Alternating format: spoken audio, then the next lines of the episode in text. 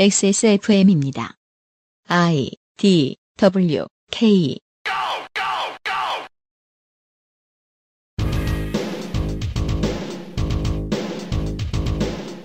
그것은 알기 싫다 특별 기획.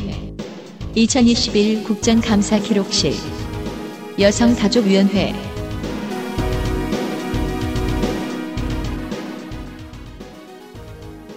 그것은 알기 싫다 20일 국정감사 기록실 오늘은 폐지될 뻔한 여가위 시간입니다. 여가위가 아니고 여가부죠. 폐지될 뻔한 건. 네. 네. 안녕하십니까. 저는 윤세민 위원장이고요.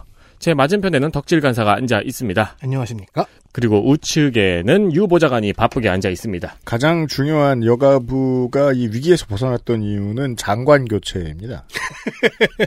아, 그 힘없던 장관에서. 꽤 멀쩡한 장관이 왔어요. 한국에서, 한국에서 그 여성학으로 박사받은 1호죠? 잠시 후에 확인해 보시겠습니다. 여성가족위 시간 광고 듣고 시작하겠습니다. 고운님 백소가 생각날 땐 더쌍화, 고운님 체중 조절이 생각날 땐 디메이트. 에서 도와주고 있는 20일 국정감사 기록실. 잠시 후 여성가족위원회의 국정감사 이야기로 돌아옵니다.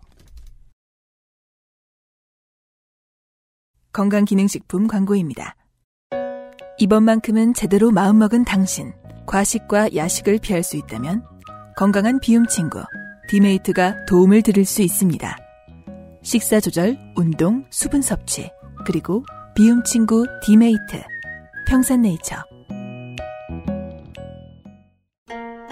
67년이었지 아마 종로의 작은 한의원이었어. 진도산 구기자, 청궁, 당귀, 숙지황 음, 좋다는 건 죄에 넣고 불순물을 제거하며 8시간 정성껏 다려냈지. 임금님께 올린 그 방식 그대로 말이야. 부드럽고 달콤한 전통의 쌍화차. 요즘 사람들은 그걸 더 쌍화라 한다지. 현대인에 맞춘 프리미엄 한방차. 더 쌍화.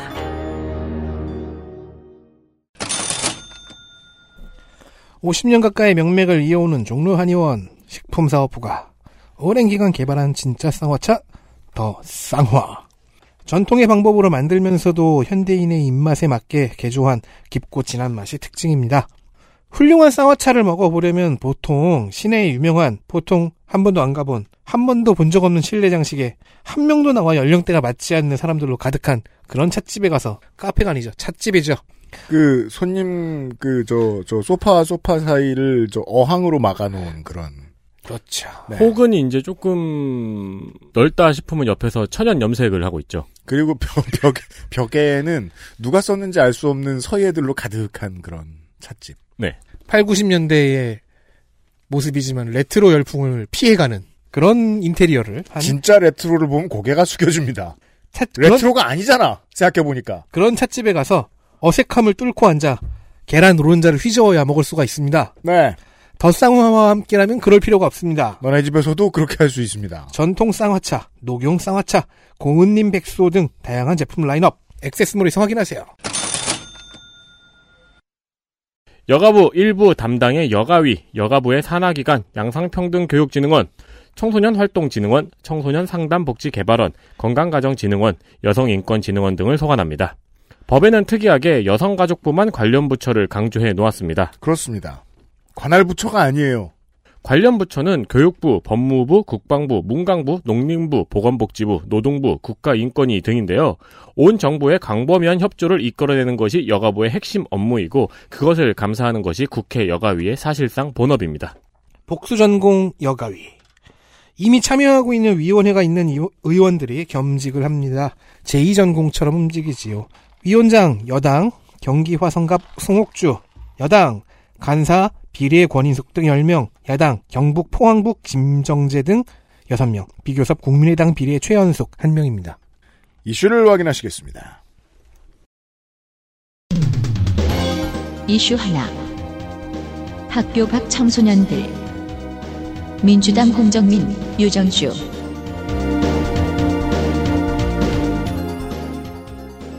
청소년이라 하면 떠오르는 그림 은 대부분 학교에서 공부를 한다거나 체육 활동을 하는 장면 같은 거죠. 저한테는 이제 그 DC에 글을 올려서 온 사람들을 낚는 그런 위대한 존재들. 그것은 이 사람이 특이해서고요. 대부분은 미디어에서 보여주는 그런 장면들이 고정관념이죠. 그런가요? 그런데 학교 밖에 또 청소년이 있긴 합니다. 청소년 정책 연구원에 따르면 학교 밖 청소년은 현재 23만 명 정도가 있어요. 음. 매년 5만 명씩이 학업을 중단하고 학교 밖으로 나오고 있습니다. 꽤 많은 숫자죠? 제각각의 사연 때문에 학교 시스템을 떠나게 되는 이들을 성인으로 길러내기 위한 시스템이 따로 필요합니다. 음. 그래서 여성가족부는 꿈드림 센터라는 이름의 학교 밖 청소년 지원 센터를 직접 운영 중입니다. 예를 들어서 도봉구 청소년 상담 복지센터라는 식으로 이름을 달고 있는 시설이 그 지역에 과- 개설된 꿈드림 센터의 지부입니다. 현재 약 4만 명이 꿈드림 센터의 프로그램을 이용하고 있는데요. 센터는 전국에 총 220개 지원센터를 갖고 있고 이 숫자는 최근에 많이 늘어났습니다. 네. 홍정민 의원실은 이렇게 센터 수를 늘린 것이 접근성에는 좋지만 정, 정작 최근 지원받는 청소년의 숫자는 줄고 있다는 점을 지적했습니다. 그런가요? 물론 이건 코로나 상황에 힘입었을 가능성이 좀 높죠. 그런데 정작 센터를 떠나는 청소년들의 평가가 좀 다릅니다. 어떤데요? 지원 프로그램이 주로 검정고시 위주로 짜여져 있다. 그래서 직업 훈련을 원하는 경우에는 선택지가 적거나 없다는 것이었습니다. 음. 그래서 줄어드는 것일 수도 있다는 얘기죠. 네.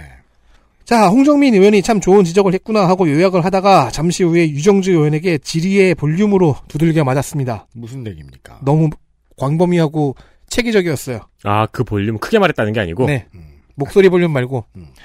유정주 의원은 코로나 블루에서 시작을 합니다. 그렇다면 코로나로 인한 우울증이 학교 밖 청소년들에게는 어떤 영향을 미칠까? 일단 청소년 일반적인 지표를 보죠. 한국 트라우마 스트레스 학회에서 발표한 청소년 정신건강 실태 조사에 따르면 10.2%가 2주 이내에 자해나 자살을 생각했다고 답변을 했네요. 청소년 상담복지 개발원에 따르면 정신건강과 관련된 사이버 상담이 78.6%나 늘었는데 이건 증가한 상담 분야 중에선 1위입니다. 왜 청소년 일반의 지표를 가져왔냐 하면 학교 밖 청소년으로 한정한 통계 지표가 없는 상태이기 때문입니다. 그런 걸 조사해야 하는 정부 부처가 여성가족부인데 정영희 장관에 따르면 여가부는 학교 밖 청소년에 대한 실태 조사를 3년에 한 번 합니다. 음. 금년이 그 해니까 아, 아직 통계가 생산되지 않았겠죠.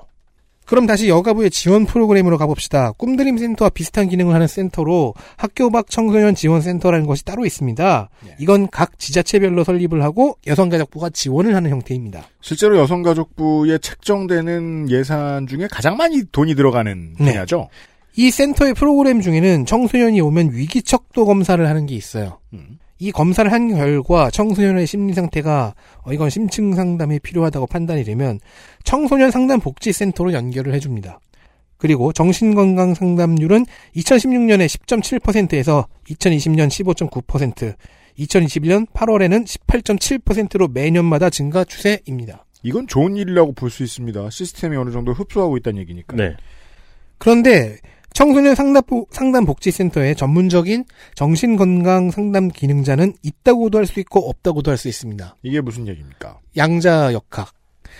일단 상담복지센터라는 이름을 달고 있으니까 이 센터의 지원들은 장관에 따르면 95%가 상담 기술을 갖고 있는 인력입니다. 그러니까 원칙적으로는 정신건강 상담이라는 분야도 가능해요. 근데요.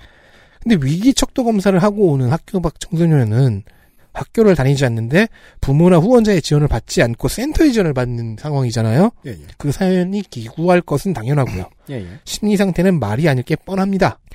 자살 자해 징후를 보이는 수준까지 간 사람들도 많습니다. 최근 2년은 여기에 코로나 블루가 추가되는 거죠. 그러니까 일상적인 상담이 아니라 정신의학적인 분야의 전문적인 상담사가 필요합니다. 그리고 유정주 의원은 문광위에도 있잖아요. 예술인에게 지원되는 상담복지 서비스에서 요구하는 상담사의 자격 기준을 봤어요. 음. 여가부에서 요구하는 상담사의 자격 지- 기준도 봤어요. 네. 비교해 봅니다. 후자가 훨씬 전문성 요건이 얕고 빈약합니다. 아, 네. 그 반대여야 할 텐데요. 적절한 지적이네요. 네. 이러한 기나긴 질의 동안 유정주 의원은 체계적으로 현상과 핵심 문제를 짚었는데 정영희 장관은 이에 동의하면서 한 말이 있어요. 예산. 예산안을 신청하긴 했는데 이 항목이 통과가 안 됐대요. 어느 부처에서 백스페이스를 눌렀을지 예상이 가죠. 음, 국방부죠. 더, 더 전문성이, 정답입니다. 더 전문성을 요하는, 요하는 상담사를 채우려면은 임금을 더 많이 줘야 되니까. 지금 경항모를 만들어야 되는데 무슨 소리야! 이러면서 국방부가 백스페이스를 눌렀다. 이런 얘기예요. 아 그러면은 그 상, 농담입니다. 상담실에 경항모 사진 걸어놓고 네. 너의 정신 건강은 이 경항모 때문에 지원해줄 수 없단다. 다트 던지고. 그래서 그- 우리는 저- 아닙니다. 경항모 사진을 찍는 행사를 마련했어. 기재부에 더 많은 언론의 스- 저 뭐냐 스포트라이트가 가야 하는 이유가 이런 데 있습니다. 이게 이제 당장 엄청나게 시급해 보이지 않는다고 느끼는 분들도 계시겠지만 이거는 아주 핵심적인 분야입니다. 복지 서비스의 고도화 말이죠. 네. 예. 앞으로 돈이 가장 많이 들어가야 되는 분야인데 기재부가 우습게 알고 있는 건 아닌가 하는 생각을 해봐야 된다는 겁니다. 음, 이 관련 이슈는 우리가 영화 조커에서 간접적으로 경험했네요. 음. 그러니까 말이에요.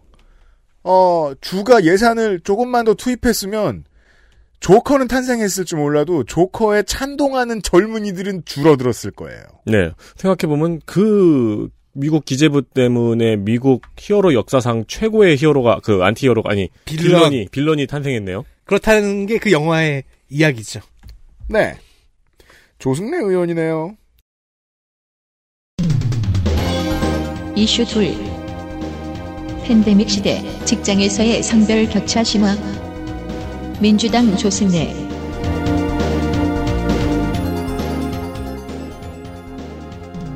민주당 조승래 의원실은 팬데믹 시대 직장에서 여성의 성별 격차가 더 심화될 것을 우려했습니다. 네.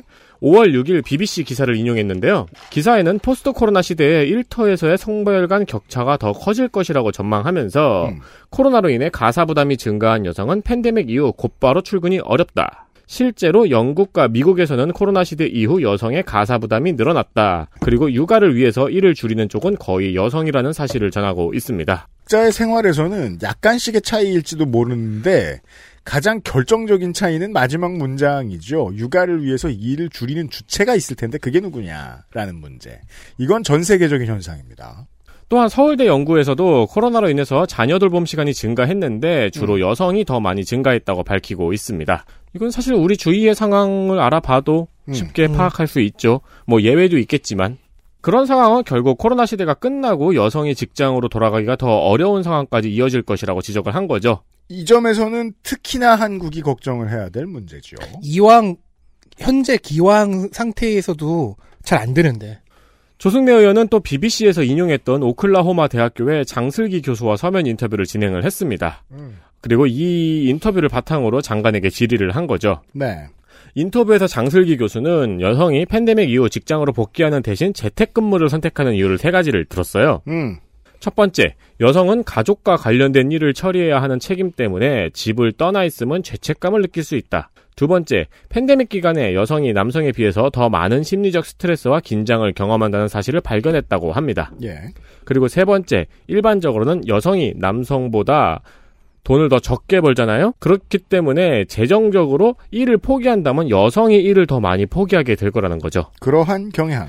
기존의 차별 구조가 심화가 되고 그렇죠. 음. 이 기존의 차별 구조를 완화하려고 각국이 엄청나게 오랜 노력을 기울이고 있는데 이게 코로나로 인해서 더 심화될 거라는 거죠. 청취자분들 중에는 여기에 지적에 반대의 상황을 겪고 계신 남편 여러분들이 더 쉽게 이해하실 수 있을 거라고 생각해요.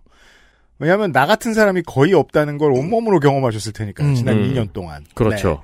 이런 종합적인 결과로 인해서 남성이 여성보다 더 높은 직무 수행과 인사 결정, 사회적 상호작용을 이루게 될 것이고 이것이 계속해서 여성의 사회적 진출에 악영향을 끼치게 될 것이라는 말입니다. 네.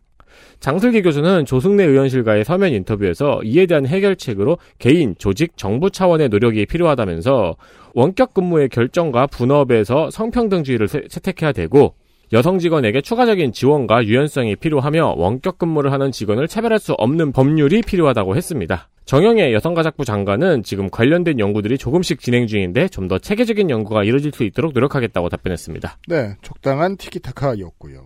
디지털 성범죄에 대한 얘기입니다. 이슈 셋. 디지털 성범죄 피해자 지원. 민주당 강선우.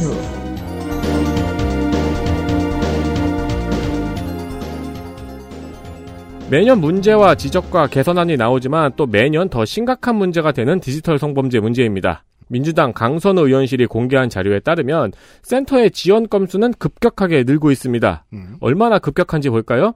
2018년 3만 3,921건이었어요. 2019년 10만 1,318건입니다. 오, 작년엔 17만 697건으로 늘었습니다. 6, 7만씩 꼬박꼬박 늘어납니다. 너무 급격하게 늘고 있죠. 그러니까 그 시스템의 흡수 능력 아, 얼마나 되느냐 이전에 정부의 의지가 제대로 작동을 해버리면 네. 정부의 홍보가 제대로 작동을 해버리면 현장은 지옥이 될 수도 있습니다. 그런 역효과의 이야기. 한 명이 여러 건을 요청할 수도 있으니까 인원으로만 보면은 센터의 지원을 받은 피해자 수도 2018년 1315명, 2019년 2087명, 2020년 4973명, 그리고 올해는 9월까지 5695명입니다. 벌써 옆 작년을 뛰어넘었고 인력을 10배를 채용해야겠어요. 인력은 모자라죠. 전 직원 39명이 이를 대응하고 있고요. 직원 1명이 지금까지 대응한 지원 평균 건수는 3,363건입니다. 대법관급이네요. 심지어 39명 중 22명은 기간제 노동자입니다. 이럴 줄 알았죠. 17명만 정규직. 그리고 이 기간제 노동자들은 다음 달에 계약이 끝납니다. 네. 뭐 재계약을 할 수도 있지만 안 한다고 하면은 또 한동안 인력 공백이 발생하겠죠. 이게 8개월 단위로 계약을 합니다. 음, 텔레그램 성착취 사건을 계기로 디지털 성범죄 피해자 지원센터에 부과되는 업무량은 늘어났습니다. 그렇죠. 예산은 오히려 삭감되었습니다. 아, 경항모. 이런. 그러니까 저, 저, 제 말을 믿지 마세요. 아, 기재부 너무 많이 얘기하는 게 제가 지금 되게. 그렇다고 국방부는 무슨 죄야. 그러니까. 그래서 우리는 그렇지만, 기재부를 경항모라고 부르기로 했습니다. 해골이 불쌍하잖아. 야, 진짜 기재부. 어, 올해 예산이 21억 4,500만 원이었거든요. 음. 내년도 예산은 21억 4,200만 원입니다. 참고로 기재부가 똑바로 계산하지 못한 우리나라의 새로 생긴 부는 70조쯤 된다고요. 설명드렸죠. 네. 센터에서 세수가, 세수가. 그러니까요. 네. 예상하지 못한 추가 수익이 70조입니다. 네. 센터에서 일하는 노동자들은 업무 강도가 세져서 피해자를 충분히 지원할 수가 없어서 안타깝다고 이야기합니다. 그러네요. 유독 빠르게 유포되는 영상들이 있대요. 음. 이 경우에는 그보다 빠르게 삭제를 해야 되는데 그게 어떻게 되겠습니까? 결국엔 인력의 문제죠. 네. 그리고 유독 빠르게 유포되는 영상이 있으면은 그 영상에 대해서 대응하느라고 다른 피해자 지원은 못하는 상황이라고 합니다. 그렇겠죠. 그러면 피의자 지원 이외, 그러니까 이 영상 삭제 이외의 다른 직업은, 지- 작업은? 다른 업무는? 그러니까 이 그- 시스템을 알아보는 데까지 관심이 네. 없는 어떠한 저널리즘이 있다고 생각해 보세요. 그러면 정부가 손 놓고 있다고 보도할 거 아니에요. 그렇죠. 그래서 만약에 또 혼난다고 얘기해 보세요. 그럼 기재부는 또 예산, 예산 전액 삭감을 할 생각을 하고 침을 흘리고 있을 거예요. 음, 그런 식으로 돌아갈 가능성도 있습니다. 네. 유명무실한 음. 지원센터. 네.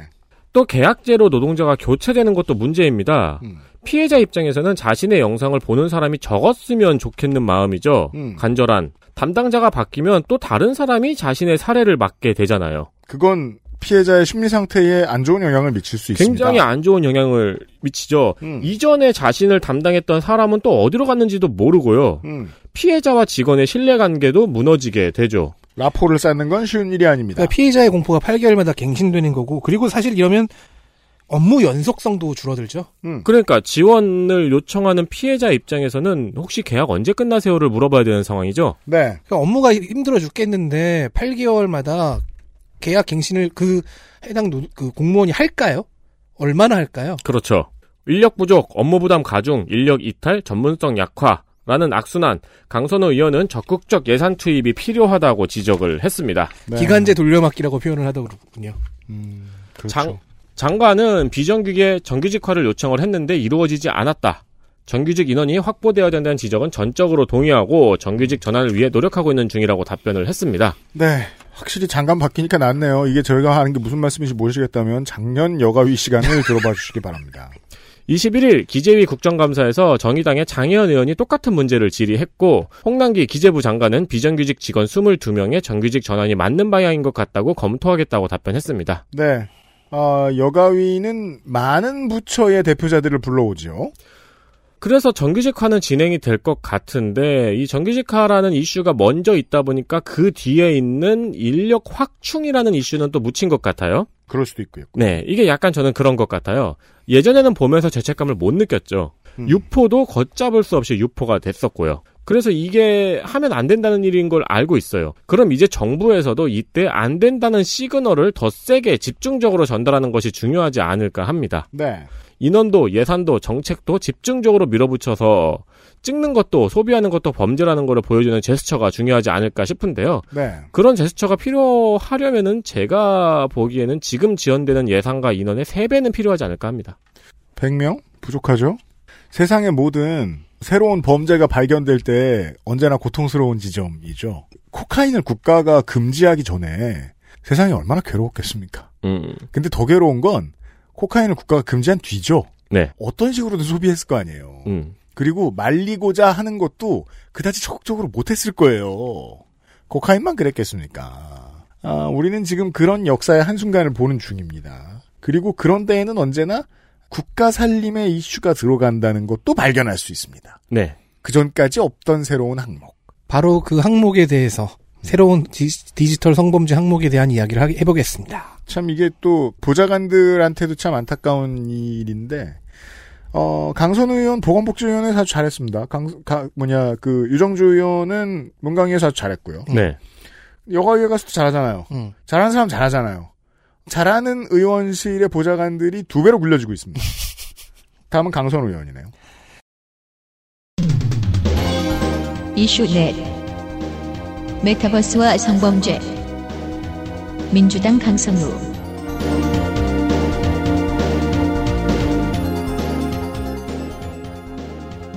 제가 내년이나 내후년쯤에 음.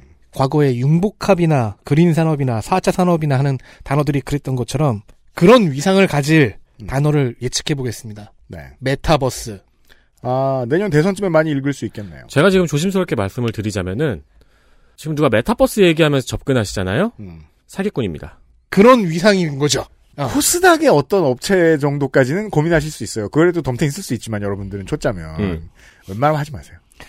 meta 플러스 universe입니다. 버스가 아닙니다. verse예요. 당장 학술적으로 잘 정리된 명확한 정의가 없이 그 의미가 게- 조금씩 변하고 있습니다. 음. 확장되고요. 왜냐면 지금 나온 단어이기 때문에 거칠게 줄이면 가상세계인데요. 92년작 소설 스노우 크래쉬에 등장하는 가상세계의 명칭을 가져온 용어입니다. 다중이용 게임의 작중 세계 또한 메타버스 중 하나로 볼 수 있는데 네. 현실 세계의 요소를 가상 세계로 도입 확장시켜서 그 안에서 현실 문명에서 활동하는 정치, 문화, 경제 등의 활동을 할 수 있게 한 겁니다. 이거 되게 어렵게 설명했네요. 그렇죠. 와우요, 와우.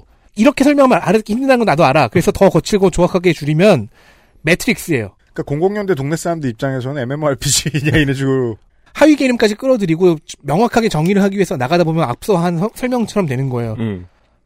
하위 개념으로 현- 가상현실과 증강현실 같은 게 있는데 음. 용어의 역사를 보면 사실 가상현실과 증강현실이 발전하면서 현실 세계 사회의 복잡성을 가상 내- 세계 내에서 구현을 해보니까 네. 어, 이 가능하네 하면서 메타버스라는 개념이 발- 발전한 겁니다. 저는 얼마 전에 메타버스에서 이루어진 공연 봤어요. 음, 네. 그렇게가 된다는 아, 거죠. 아바타들이 막 춤추고 있어요. 음.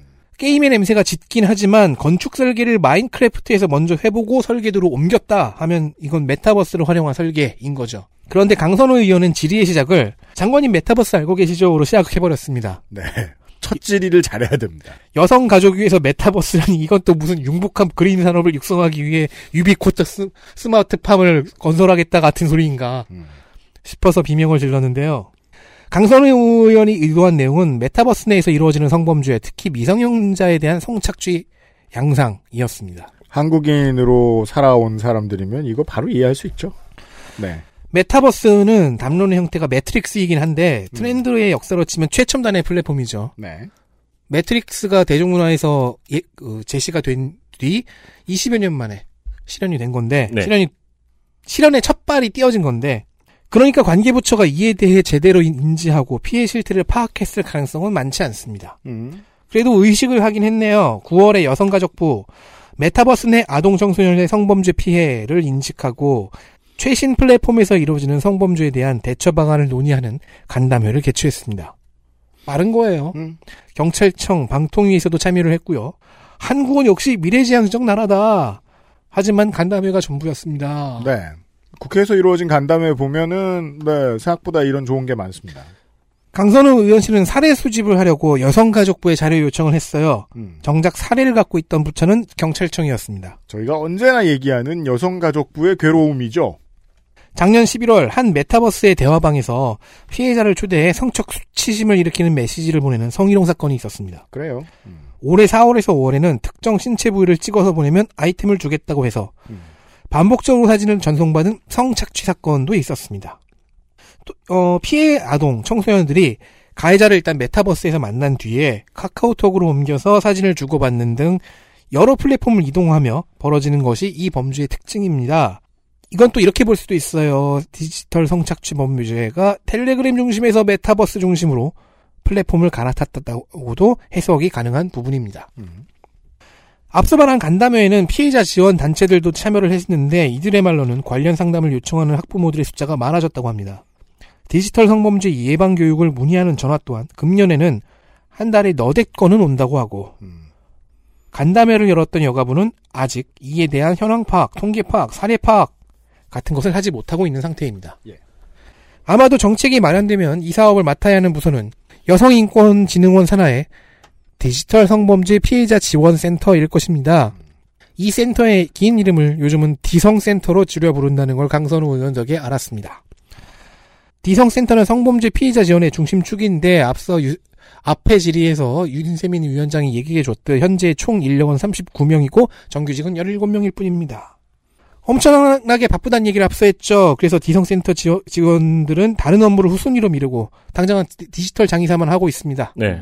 사실 이것만 10년 동안 매달려도 사람은 모자랄 겁니다. 일단 피해자들이 가장 다급하게 원하고 요청하는 게 영상 삭제니까요. 네, 네. 그러면은 메타버스와 같은 메타버스에서의 성범죄와 같은 좀 후- 이런 업무들은 후순위로 밀리는 거죠. 네. 대처하기가 어렵다. 그러니까 아까 얘기했던 걸 조금만 더 이어서 생각을 해보면 어, 이 8개월 기간제에 일을 하시는 분들이 이 8개월이 지났을 때 어, 이직할 확률은 극도로 높죠.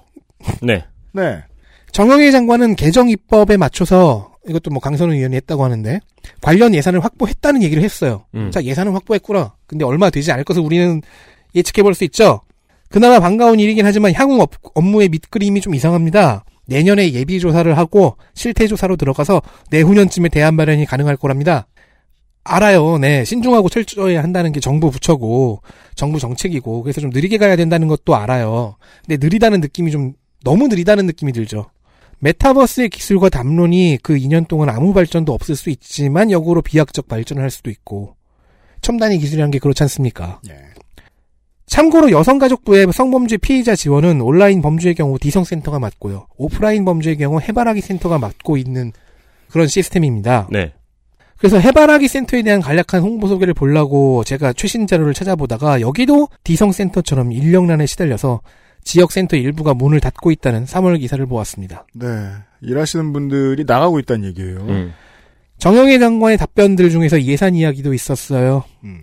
디성센터의 비정규직들을 정규직화하는 예산과 직제를 기획재정부에 요청했다. 아까 했던 얘기죠. 실현되지 못했습니다.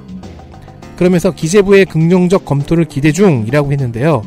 여성 가족부와 같이 권한이 약한 부처가 예산 앞에서 할 것이 기대뿐인 건가 싶습니다. 그렇습니다. 네. 경, 경항모. 그러니까 네. 메타버스 관련한 그 예산을 확보는 했지만 분명히 적을 거예요. 그러니까 2년이 걸리는 거죠. 그리고 사실 이거는 업무 추가가 아니고 새로운 전문가가 들어와야 되는 문제잖아요. 네. 세수가 천하마 도는 해에 이런 거 해결 못하면 정말로 이게 홍남기 한 사람만 불러 족쳐가지고 해결될 일은 아닌 것 같습니다. 언론이 기재부에 대한 특단의 조치를 내릴 필요가 있습니다. XSFM입니다.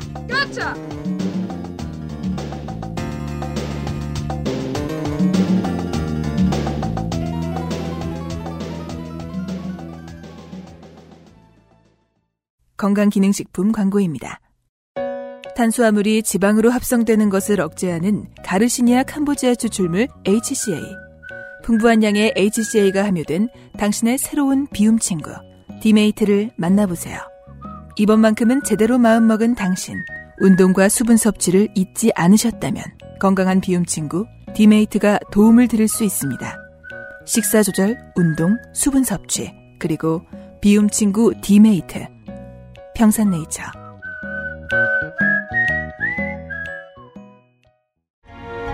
임금님께 진상한 전통 방식 그대로.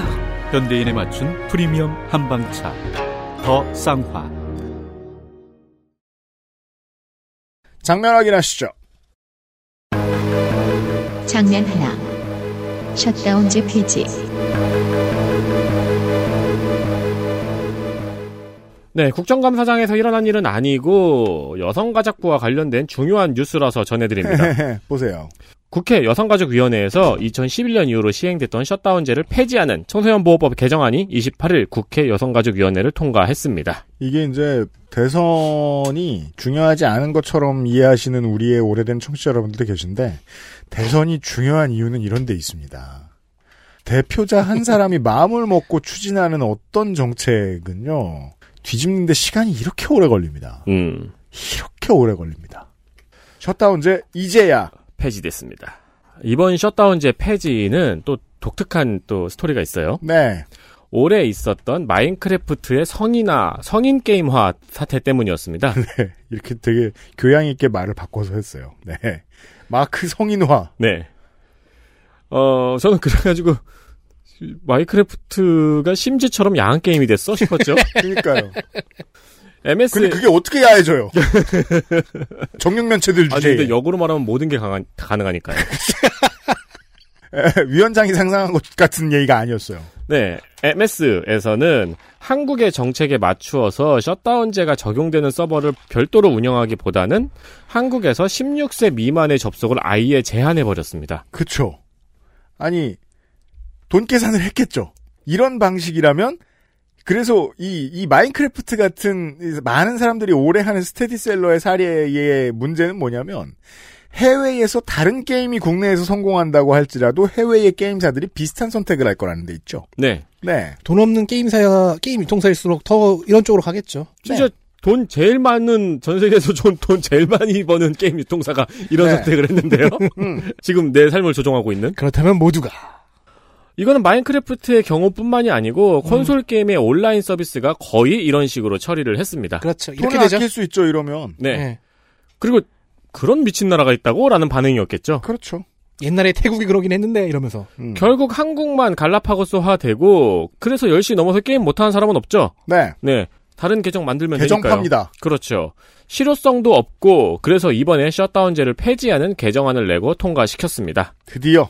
그리고 개정안에는 인터넷 중독 과몰입 피해로 상담과 재활 서비스를 받는 대상을 청소년에서 청소년의 가족으로 넓히는 내용도 포함이 되어 있고요. 중독이라는 용어만 쓰던 거를 과몰입이라는 용어와 병기하기로 했다네요. 음. 네, 이것도 또 하나의 한 발입니다. 중독이라는 단어에 중독돼 있던 데서 좀 벗어나고자 하는 거죠. 네. 의학 쪽에서 좀 게임이나 인터넷 중독, 과몰입 이쪽에서 갈팡질팡을 좀 한 게 있어서 그거를 반영하고 있네요. 최현성 의원이 이거 이 관련 질의를 좀 한 게 있었는데 크게 영향가가 없었고요. 음. 장면이라기보단 뉴스였습니다. 네. 장면은 여기서 나옵니다. 장면 둘. 보수와 신흥크구의 만남. 제가 총선 때는 제가 안 다루는 후보라서 잘 몰랐는데 국민, 국민의힘. 국민의힘 비례의원 중에 서정숙 의원이라는 의원이 있었습니다. 네. 있습니다 지금. 제 이번에 처음 이 의원이 눈에 들어왔어요. 음. 약사로서 의료인 티오를 받았다고 볼 수 있고 스피치가 나긋나긋 평화로운 데다가 발음이 좋아요. 그래서 귀에 잘 들어옵니다. 그런 좋은 질의의 도입부를 한번 들어봅시다. 네, 장관님. 예. 얼마 전 저희 의원실에 여성 인권 캠페인이라는 단체 한국 지부 소속 회원 여성들이 찾아오셨습니다. 이분들께서는 여성과 남성, 양성의 성별을 기반으로 한 여성의 인권이 보장되어야 함을 주장하시며 차별금지법 통과를 꼭 막아달라고 하셨습니다. 그 아. 미국 저 공화당에서 간혹 볼 수 있는 인권 정책에 매우 비판적인 여성 혹은 그 유색인종 네. 그런 류의 정치인이죠 서정숙 의원. 평화로운 말투 때문에 내용까지 평화로운 것처럼 들리는 이 착시 현상. 그러니까요. 그러니까 전, 안녕 전- 안녕하세요 탈레반입니다. 전개가 너무 급- 급변하네요. 이 수상한 그, 단체 저기 성시경 씨가 푸른밤 끝나고 죽어요. 요즘은 거의 그런 캐릭터로 소비되고 아, 있습니다. 그렇죠. 네. 이 수상한 단체 회원들이 음. 서정숙 의원에게 집어넣은 말에 따르면 아, 그, 백신 안 맞아요. 트랜스젠더 그런 노래 곧 네. 부를지도 몰라, 성시경 씨. 트랜스젠더 때문에 여성 역차별이 일- 일어나고 있는 문제가 있답니다. 아니, 그니까 제가 그래서 이게 되게 묘한 거예요. 서정숙 의원 같은 사람은 오래된 한국 보수의 입장을 대변합니다. 여성의 목소리를, 신체적 목소리를 통해서. 음. 그런 정치인이 있다는 건 이해할 수 있어요. 다만, 여성 인권을 이야기하면서 성소수자에 대한 억압을 한 세트로 말하는 사람들은 최근에 생겨난 극우잖아요. 본인들이 아직까지도 진보라고 믿고 있는 어떤 여성 운동가들이잖아요. 그 사람들의 목소리까지 받아들여줄 이유는 없거든요? 그렇죠. 요런 하이브리드한 게 나옵니다. 이게 너무 신기합니다. 그래서 진짜 인간은 흥미로워요. 젠더 개념을 일단 부정하거나 축소시키고요. 출발점을 생물학적 성별, 즉 섹스 개념에 두는 분파입니다. 그러니까 뭐랄까, 그래서 트랜스젠더가 부정되고 간성, 인터, 인터코스 섹스가 부, 부정이 돼요. 네. 무슨 나치 교황 같은 소리 하고 있죠?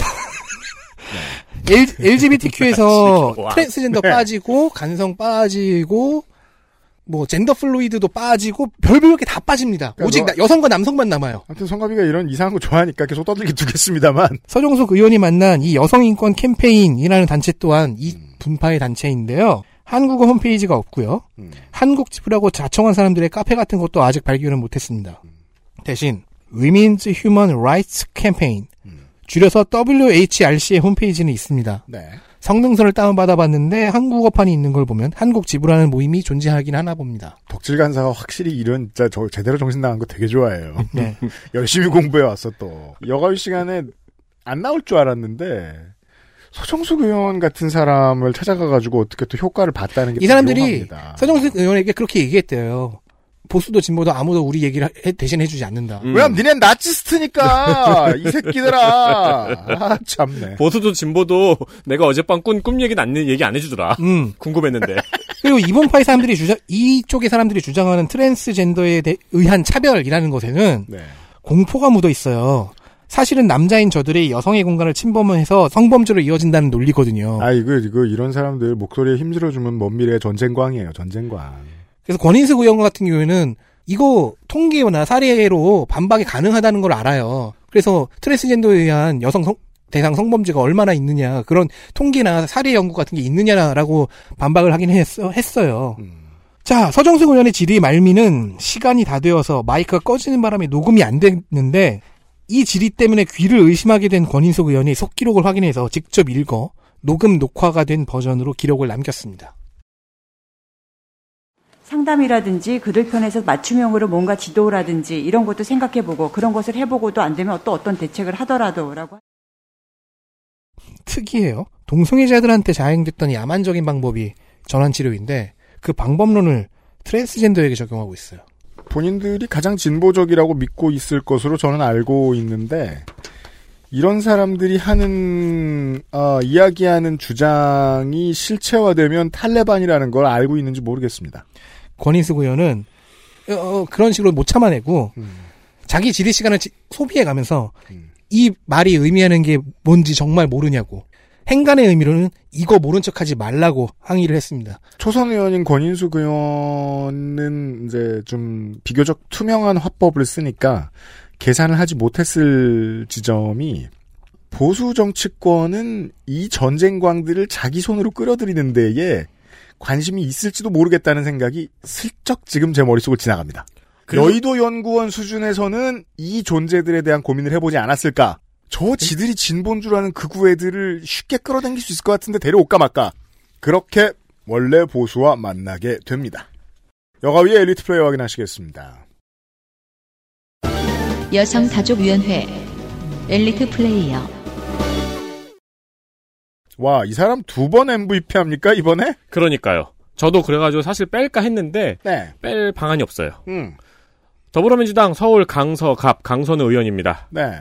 현안에 맞는 중요한 문제들, 피해자들이 방치되고 있는 문제들을 콕콕 집어왔습니다. 어, 저희가 다 설명드린 거네요. 메타버스 내에서 신종 디지털 성범죄, 디지털 성범죄 피해자 지원, 성폭력 피해자 지원센터 확대한 데이트 폭력 관리 등의 질의가 있었습니다. 줄이면은 여가부 성범죄 피해 지원 사업의 두 축을 전부 다 점검하는 음. 맥락이 좋은 질의였습니다. 네. 거시적인 시선도 있고 미시적인 분석도 갖고 있고 첨단의 변화 또한 빠르게 이해해서 따라잡는 그런 특성입니다. 40대 중반 아직 젊기도 하고 전업 정치인 커리어를 지금부터 시작하는 사람이라고 볼 수 있거든요. 음. 잘 커나가고 있습니다. 더불어민주당 대전 유성갑 조승래 의원입니다. 음. 팬데믹 이후 여성의 사회 진출 문제와 청소년 지원 시설의 지역 불균형 문제를 지적했습니다. 질의를 위해서 자료를 많이 준비하는 타입입니다. 이게 참 안타깝죠. 딴 데서 잘하는 사람들이 여기서 다 잘하고 있다고요. 그러니까 원래 잘하잖아요, 그러면. 네. 이게 조별과제이죠. 음. 그니까 말이에요. 네, 그 조별과제 우울한 점이 그거예요.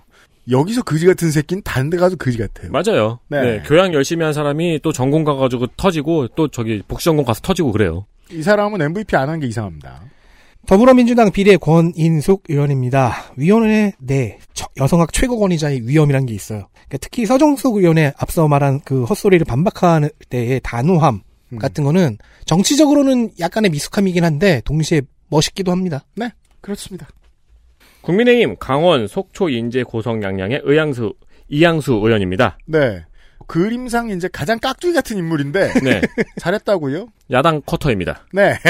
여가부에서 조선 가족의 실태 조사와 대책 마련을 하지 않은 문제와 공중 화장실에서의 성범죄 대책 마련을 지적했습니다. 네. 그러니까 야, 당에서 다른 의원들 특히나 여성인 의원들이 앞, 앞서 말한 이상한 소리 하고 있고 음. 윤미향 의원 성토하고 있고 그러고 있었거든요. 맞아요. 그 와중에 이런 디테일 챙기는 의원은 보이죠. 그래서 보이죠. 사실 어렵게 찾은 야당 쿼터입니다. 네. 이 사람은 이제 친박인데 초선이거든요. 너무 신기한 존재네요. 현재는 당내 개혁파죠. 친박의 네. 막내 대단합니다. 그, 그런 거 있잖아요. 다음 중 세상에 존재할 수 없을 것 같은 동물을 고르시오. 친박 초선. 친박 초선 뿔 달린 말. 네. 그러니까 유니콘이죠. 네. 네. 끝으로요. 더불어민주당 비례 유정주 의원입니다. 여기 이쪽도 디테일이 참 좋은데요. 그런 디테일을 모으고 모아요. 다루는 사안, 다- 자기가 다루는 사안의 구석구석을 면밀하게 살펴서 전체 논리를 구성하는 철저함과 조립 능력이 좀 돋보였습니다. 네. 유정주 의원실의 보좌관 비서들 꽤 유능한 걸로 제가 알고 있습니다. 머털도사. 머털도사는 보좌관이 아닙니다. 머리, 여기까지. 그러니까 머리카락 모아서 밀집 인형 만드는 그런 능- 능력이야. 여기까지. 음. 여성가족위원회까지 했습니다. 하나 남았네요. 20일 국정감사 기록실. 마지막 시간. 조금 이따 시작하겠습니다. 이따 만나요. 감사합니다. 감사합니다. XSFM입니다. I D W K